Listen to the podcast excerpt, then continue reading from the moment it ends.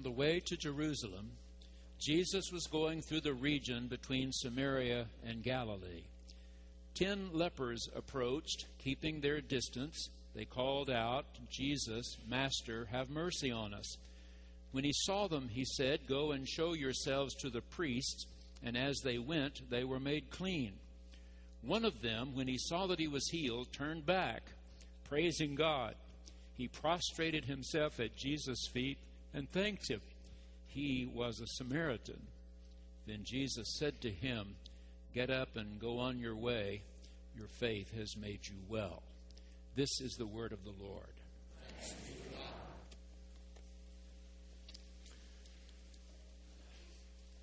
In biblical times, Jesus' biblical times, Israel, as we know it today, was divided into three territories.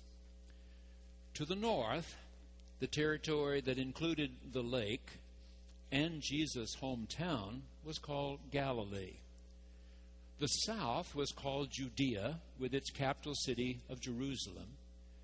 And in between lay Samaria, the land of the mixed bloods. Mixed for 800 years because it had once been inhabited by the ten northern tribes of Israel, decimated by the Assyrians in 722, uprooted those who survived, taken back to Assyria, raped, plundered, intermarried, sent back into Samaria, a mixed blooded people who had nothing to do with Jews. We remember the woman at the well saying to Jesus, You're asking me for a drink? I can tell. You're a Jew. I'm a Samaritan. We don't drink from the same utensils, and you have no cup. Let's look at the story. Jesus was on his way to Jerusalem and found himself at the border between Galilee and Samaria when suddenly ten lepers cried out, though standing far back, according to Torah, Jesus, Master, have mercy on us. We will learn a little bit later that nine of them probably were Jews. Jesus sent them to tell the priests. The Torah said if you ever feel you've been cleansed from leprosy, you must go and have a priest certify that fact before you can re enter your village and live again with your family. Yet one of them, the one who came back, was a Samaritan. How do you figure nine Jews living with a Samaritan? And I think the only conclusion you can come to is that their common problem had become more important than the differences they had once emphasized. I look back at last year's sermon this time, and I was saying to you, I have just seen my first long pink fire truck right down the street. The first pink police car I'd ever seen. Well, they're at it again. Last Sunday afternoon, before I came back, Gail and I came back for the organ recital, I was watching professional football. I couldn't believe it. Coaches for the New York Jets, colors are green and white, were wearing pink caps. And when the television camera went up into the booth where the play by play guys were, bright pink ties. It continued yesterday. I was watching college, university football. I saw 300 pound tackles with pink shoelaces. I saw 225 pound running backs with pink ankle wraps, pink sweatbands. I saw one guy with those elastic sleeves they put on when their elbows are sort of beaten up, and both of them bright pink. Now, I don't underestimate the significance of Susan B. Komen death. It was tragic. So young, a victim of breast cancer. Nor do I belittle her sister's many efforts to make this cause known worldwide. The reason it's been successful is that one in every eight American women will have breast cancer. And that means every big 300 pound tackle has a grandmother, or a mother, or an aunt, or a sister who's had breast cancer. We all are in this together. We don't want any more women to die needlessly if we can find answers. And so, in this one cause, we've all seen the problem as being more important than the things that sometimes divide us. Number two. Immediately, Jesus just said to them, Go show yourself to the priest, and they went. What is Luke trying to tell us here? When God tells you what to do, do it. Just do it. 18 months ago, Gail and I intended to spend more time in New York City than we had ever spent at any one time before. And so we asked some of you whom we know go to New York far more often than we do, what do you like to do when you go to New York? What do you like to see? We particularly spent some time talking with Dr. Spencer Brown, Mary Wheeler. They have a son, daughter in law, grand, granddaughter in New York City, and we know they go fairly often. What do you like to see when you go to New York City? And they told us, and we went. One of the things that I'd never heard much about before, should have, but had not, was the Frick collection. The Brown said, You want to see some of the most beautiful paintings? Go to the Frick collection. And we went. There's a permanent collection upstairs collected by a man and woman, very wealthy people, but then given to the city of New York so that anybody who comes there can see this magnificent collection. But in the lower area of the house, they often have traveling exhibits where they exchange paintings with other museums, other museums exchange with them. Right now, they have a special collection downstairs of drawings.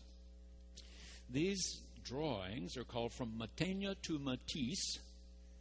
And one of those drawings is one by Michelangelo, one of his best known. It's called The Dream. You know that he was studying 500 years ago anatomy so that he could do realistic portrayals of Mary and the dead Jesus draped over her lap, or of David boy standing with all of his majesty. But in his drawings, you could see how he was learning about anatomy. And in this one called The Dream, is a, a young man, beautifully musculatured. And then you see around him little drawings in chalk, 500 years old now, these little drawings of six deadly sins lust, greed, envy, sloth. Ah, but Michelangelo was a good Roman Catholic. He knew there aren't six deadly sins, there are seven. And the seventh was embodied in the young man. Because that seventh one that's not depicted in his six little drawings around him pride. Pride, which Michelangelo was showing you, is self centeredness, putting self in the center. Putting self in the center causes these other six to beckon you and you to respond. Ah, but it's called the dream. The young man is just awakening. And there is an angel up above him there beautiful. The plumage on the wings, magnificent, with a trumpet, not directed toward his ear, not directed toward his heart, directed right between his eyes and his forehead, because that's where the brain is. Michelangelo knew that. He's telling this young man, think about it. Think about it. As long as it's all about you, you're going to fall into these deadly traps.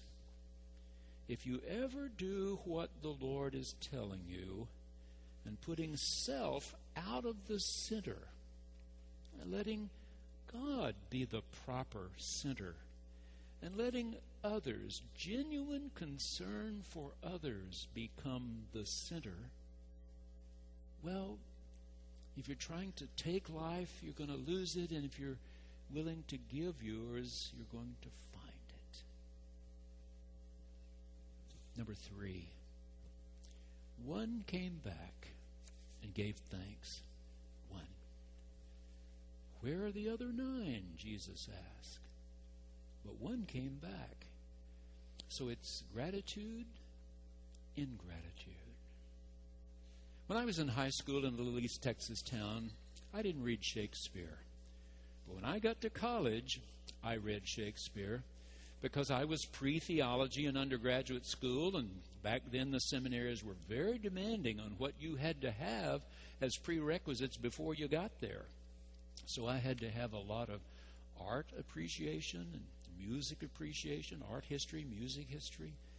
I had to have a lot of philosophy, including logic, psychology, a lot of history, a lot of English and writing, a lot of literature. I read King Lear. King Lear, 400 years old, when Shakespeare wrote this story about a king with three daughters. Ah, Goneril, Regan, Cordelia. The two older ones constantly flatter their father. So he thinks they love him, when in fact they are looking every moment at some way to usurp his throne. The youngest, Cordelia, really loves him enough to be honest about what she sees going on, and he thinks she's disloyal. So he clings to the two who wish him harm and pushes aside the one who really loves him but tells him the truth. By the time he gets near the end of Act 1, he's begun to see into the heart of the oldest. And he says that she should never, ever bear a child. Because if she does, she might discover what he's discovered. Well, let me read you his words. It may be so, my Lord. Hear, nature, hear, dear goddess, hear. Suspend thy purpose if thou didst intend to make this creature, creature fruitful. Into her womb convey sterility. Dry up in her the organs of increase, and from her derogate body never spring a babe to honor her. If she must teem, create her child of spleen, that it may live and be a thwart disnatured torment to her. Let it stamp wrinkles in her brow of youth, with cadent tears fret channels in her cheeks turn all her mother's pains and benefits to laughter and contempt, that she too may feel how sharper than a serpent's tooth it is to have a thankless child away, away. Number four. Stand up, Jesus said to this Samaritan. Get up off your knees and go your way. Your faith has made you well, this translation says. The word is really the word for salvation. Salvation is a word in Greek that has to do with wholeness. Wholeness. Both in this life and in the life to come. Dr. Fred Craddock says of this verse, you see, nine, uh, ten, I'm sorry, ten got healed and one got saved, he says. Ten got healed, and one got saved, who came in faith and gratitude. Dr. Bill Quick was pastor of our famed downtown church in Detroit, Michigan, called Metropolitan United Methodist Church. He said that at one point, one of the wealthy persons in that church wanted to give the church something of significance. They started shopping around and discovered a painting of John Wesley at Aldersgate Street the night his heart was strangely warmed. He said it was wonderfully done, and this donor purchased it for the church. We were getting ready to unveil this beautiful painting on a Sunday morning, letting everyone see. When Dr. Quick said I decided to show it to the staff on Friday before. Our clergy knew about this story. Some of our housekeeping crew didn't really know that story. So I unveiled the painting and then I told them.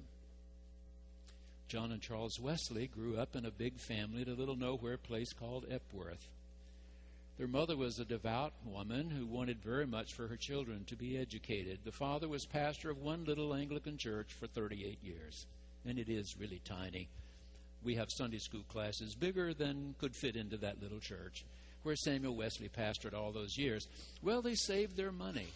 There were no public schools in those days, and they sent two of the boys, John and Charles, down to London to go to preparatory school. They did very well and went from there on to Oxford University, where both were graduated and became priests in the Anglican Church. As very young men, they decided to seek a new experience, come to America, to the colony of Georgia. Well, it wasn't what they expected these two young Oxford duns, these two priests in the Anglican church. When these frontiersmen didn't come to church every Sunday, John got all upset about that and said if they didn't come the Sunday before communion, then they couldn't take communion without special confession, which these folks didn't like. He fell in love with a, an 18 year old, but when she wasn't interested in him, the next Sunday, as he was serving communion, he went round her and didn't serve her. The big problem with that was her daddy was the sheriff, and he threatened to kill him. So these two brothers got on a ship and started back to England. Uh, true, they were in Georgia for about 18 months, and on the way back across the Atlantic, a terrible hurricane engulfed this tiny little ship, and they were afraid they were going to die. Finally, they decided this heaving, pitching up on deck was killing them, so they went down below just to wait until they died. And down in the deepest hold of the ship, a tiny little group of Moravian Christians singing quietly and praying. Storm passed. These two brothers did not forget what they had experienced. They wanted what the Moravians had, and they started looking for it. And after a time, Charles said to his brother John, I had this most wonderful experience at church yesterday, John. I tell you, it was a strange warming of the heart. John said, I want that. I want that. And later that afternoon, he went to St. Paul's magnificent cathedral, the Sir Christopher Wren building. It was evensong. The little boys' choir was singing the De Profundis from the Psalms. Out of the depths we cry unto thee, O Lord, Lord, hear our cries. Be attentive to the voice of our supplications. If you, Lord, should mark iniquities, who could stand? But there's always forgiveness with you, that you may be praised and feared. But it didn't happen. So later that evening, he walked a short distance. Gail and I walked from St. Paul's to Aldersgate Street. You can still do it. Went to a little prayer meeting there. About a quarter past nine, the head of the Moravian group was reading from Martin Luther's preface to letters, Paul's letter to the Romans, written 200 years before the Wesleys came along. And he said, Suddenly my heart was strangely warmed, an assurance given me that my sins, even mine, had been forgiven, and I was made whole. Dr. Quick had told the story, and he said he started to walk away when he saw one of the maids walk over very close to the painting and quietly whisper, Lord, do it one more time.